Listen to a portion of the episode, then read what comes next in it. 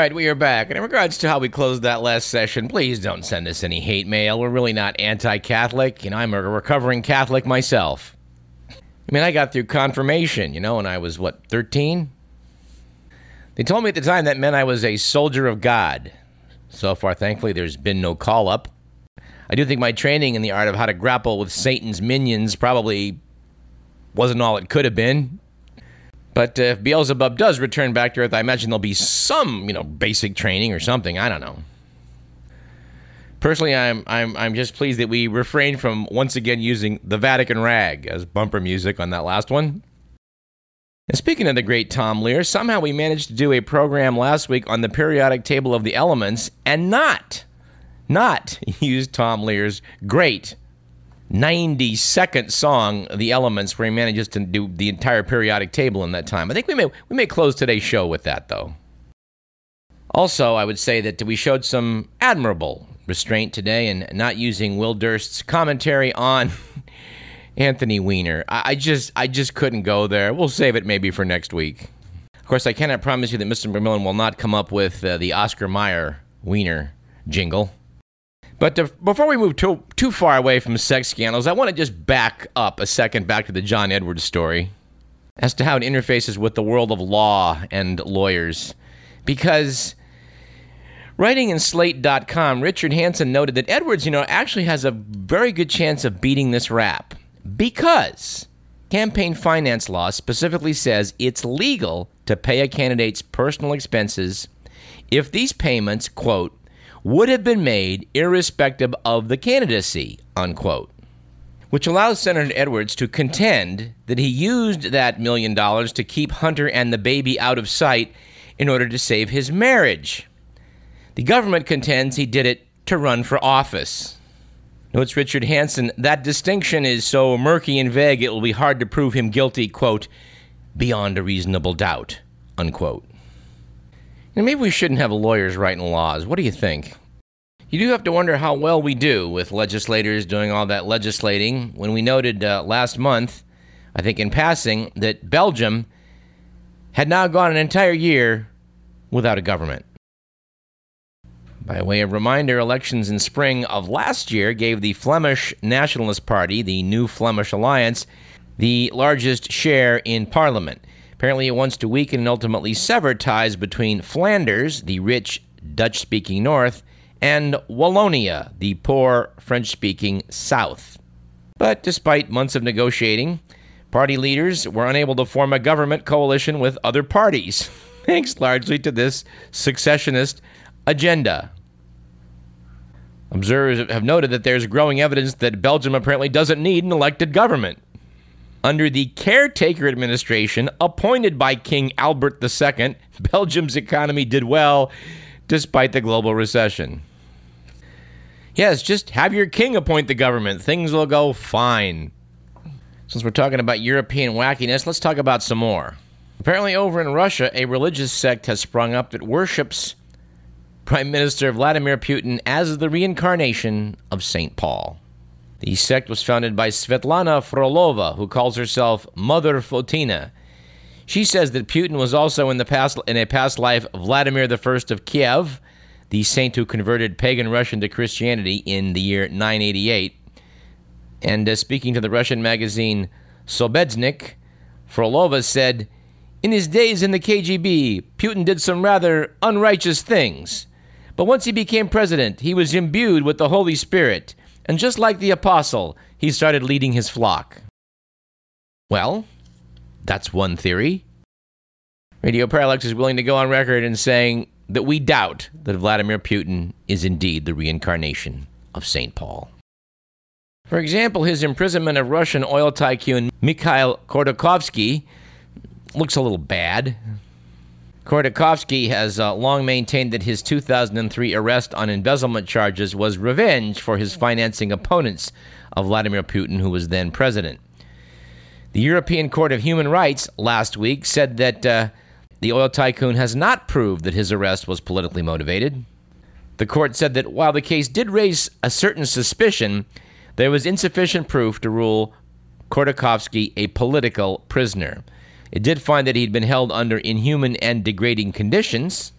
such as the fact that he was kept in a cage in the courtroom during his original trial, during which time he was accused of stealing more oil than his company produced.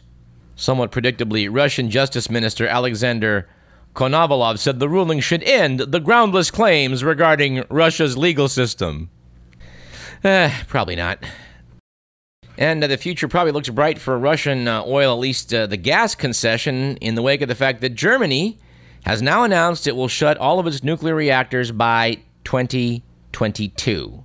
This is a policy inspired by the Fukushima disaster in Japan.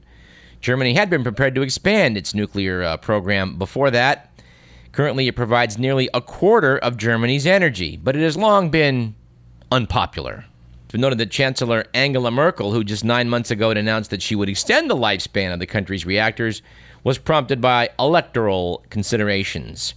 Her Christian Democratic Party has been battered in local elections recently, and by taking a pro environmental stance, she could be positioning her party for a chance at an alliance with the anti nuclear Greens after the next election. Of course, what seems to save uh, Germany is the fact that it can import lots of gas from Russia and can import lots of nuclear powered electricity from neighboring France, which they're planning to do. We were kind of scratching our heads uh, over the decision by a German court um, last month regarding former U.S. citizen John Demjanjuk, age 91. He was sentenced uh, in May to five years in prison for his role overseeing the deaths of thousands of Jews at a Nazi concentration camp. After working as an auto worker in the U.S. for 30 years, he was evidently misidentified by Holocaust survivors as Ivan the Terrible, a notoriously sadistic Nazi at the Treblinka extermination camp. Demjanjuk was sentenced to death in Israel in 1988, but his conviction was later overturned when the Israeli Supreme Court ruled that he was not Ivan the Terrible, but a different guard at a different camp. After his conviction, some German prosecutors were saying, well, he was part of it. And he may have been, but if an, Israeli court overturned the conviction, you, just have to wonder about this latest bit of uh, prosecution in Germany, don't you? I would say if he was guilty of atrocities, even at age 91, yes, you know, throw the book at him. But it seems to me there's a great deal of doubt about uh, what he did in World War II, and that's um, that's just troubling. But uh, let's just not talk about European wackiness. Let's talk about American wackiness. As you may have noticed, Osama bin Laden was shot dead last month. And now a lot of people are questioning what the appropriate role for the U.S. in the war in Afghanistan is. A war that continues to cost $2 billion a week and occupies 100,000 American service personnel. Now, this two billion a week figure kind of surprises me. I, I thought it was less in Afghanistan. I know we're spending three billion a week in Iraq, which I guess has been pared down, but I'd, I'd like some accounting of what we were spending on those two theaters of war. If you have that data, please send it to us at info at radioparallax.com. Richard Clarke was on Bill Maher's program a couple weeks ago, and he sort of shrugged and said, Well, what's going to happen is Robert Gates is going to say, well, it's, it's, a mistake to change our policy. We're going to pull 5,000 people out, maybe, and this war is going to continue to just go on and on. It, it now has outlasted the time the Soviet Union spent in Afghanistan and is now the U.S.'s longest war in our entire history by a pretty good margin. And, and by the way, remember the surge of 30,000 troops we sent in in 09? 30,000 sent in. We're talking about taking five or eight out now. For the record, President Obama's national security team is advocating a rapid drawdown of the surge troops and uh, looking to get the other 70,000 combat troops out by the end of 2012. Hey, just in time for an election. What a remarkable coincidence. Remember how we elected this guy to end the wars in Afghanistan and Iraq? How he was going to close Guantanamo, he was going to crack the whip and make Wall Street toe the line? Not to say that Obama's been a disappointment, but you had to look at uh, the article by Nicholas Confessore, New York Times, reprinted in the Sacramento Bee. That's where I saw it uh, on uh, Monday with the uh, headline Obama seeks to win back 08 Wall Street allies. Noted the article Obama enraged many financial industry executives a year and a half ago by labeling them fat cats and criticizing their bonuses. Of course, I do believe none of them have gone to jail, but doggone it, he hurt their feelings when he called them fat cats.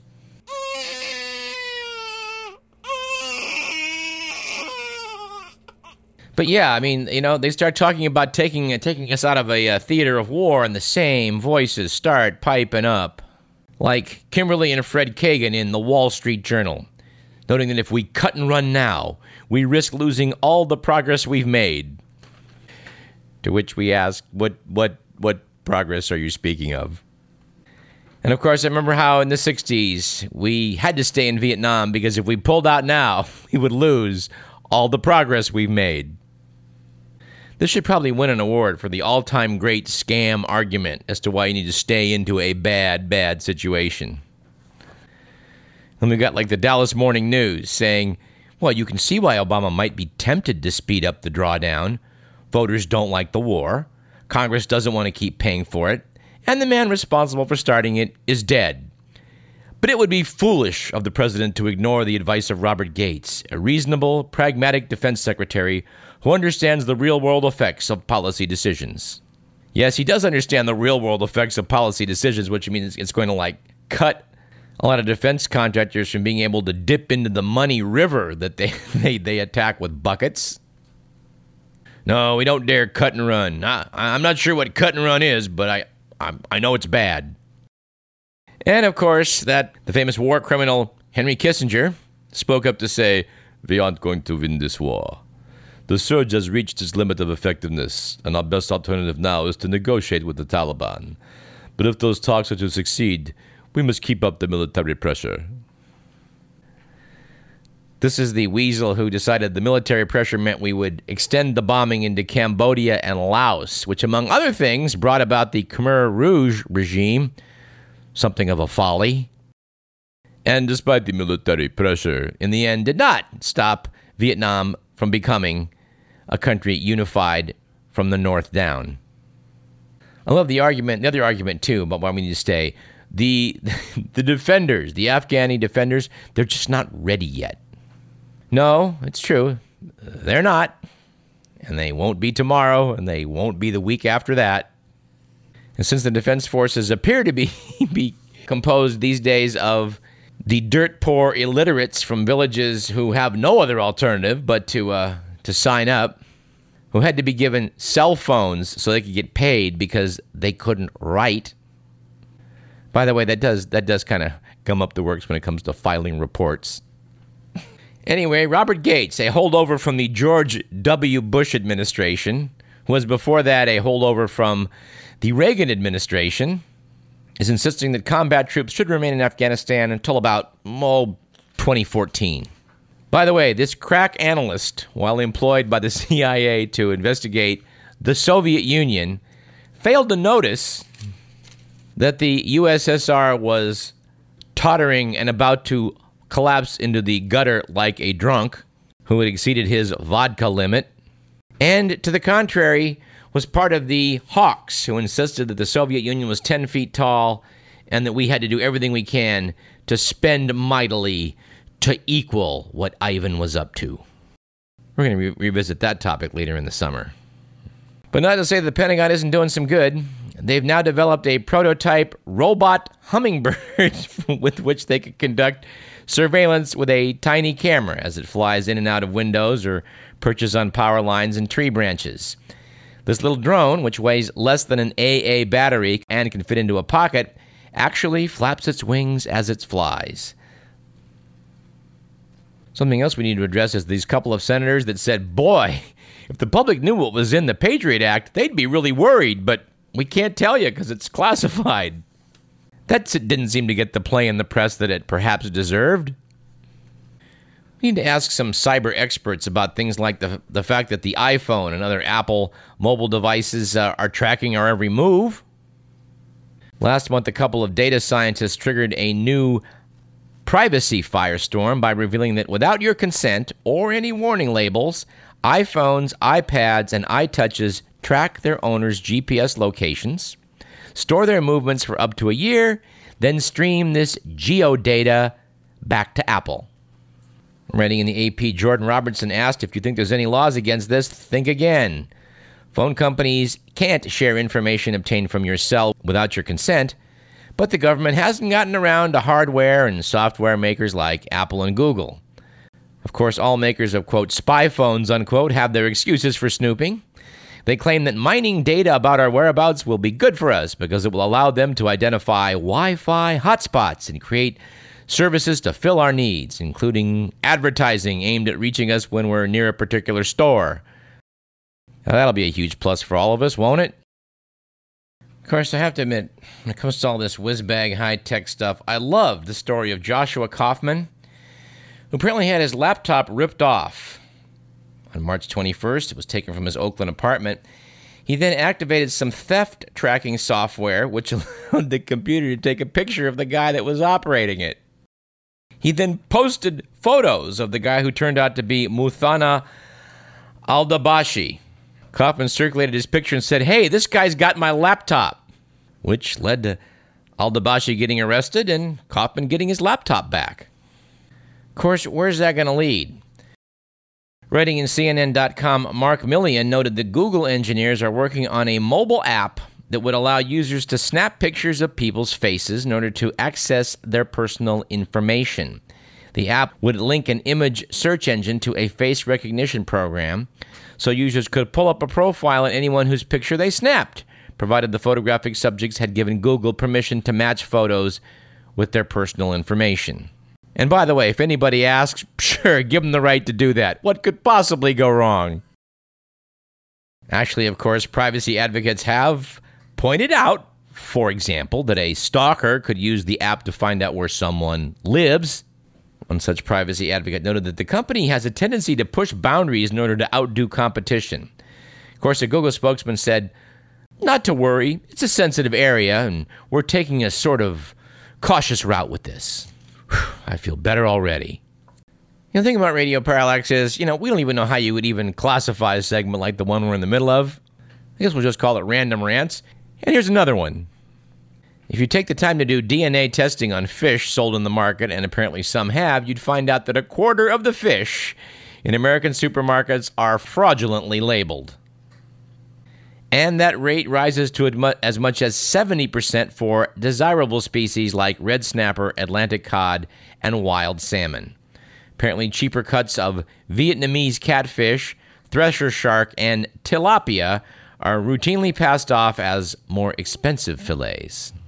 And we've got to take a break in a minute, so let's close with this item from New Scientist magazine, in which the editors noted that you would have thought that the Marksman 400W submersible dirty water pump would be A, submersible, and B, used for pumping dirty water. And they noted so did Mark Inwood until he read the instructions, whereupon he was told he must, quote, not use it in moist or wet environments, unquote, and he must not, quote, use in damp locations, unquote. Let us take a break. You're listening to Radio Parallax. I'm Douglas Everett. Stay tuned.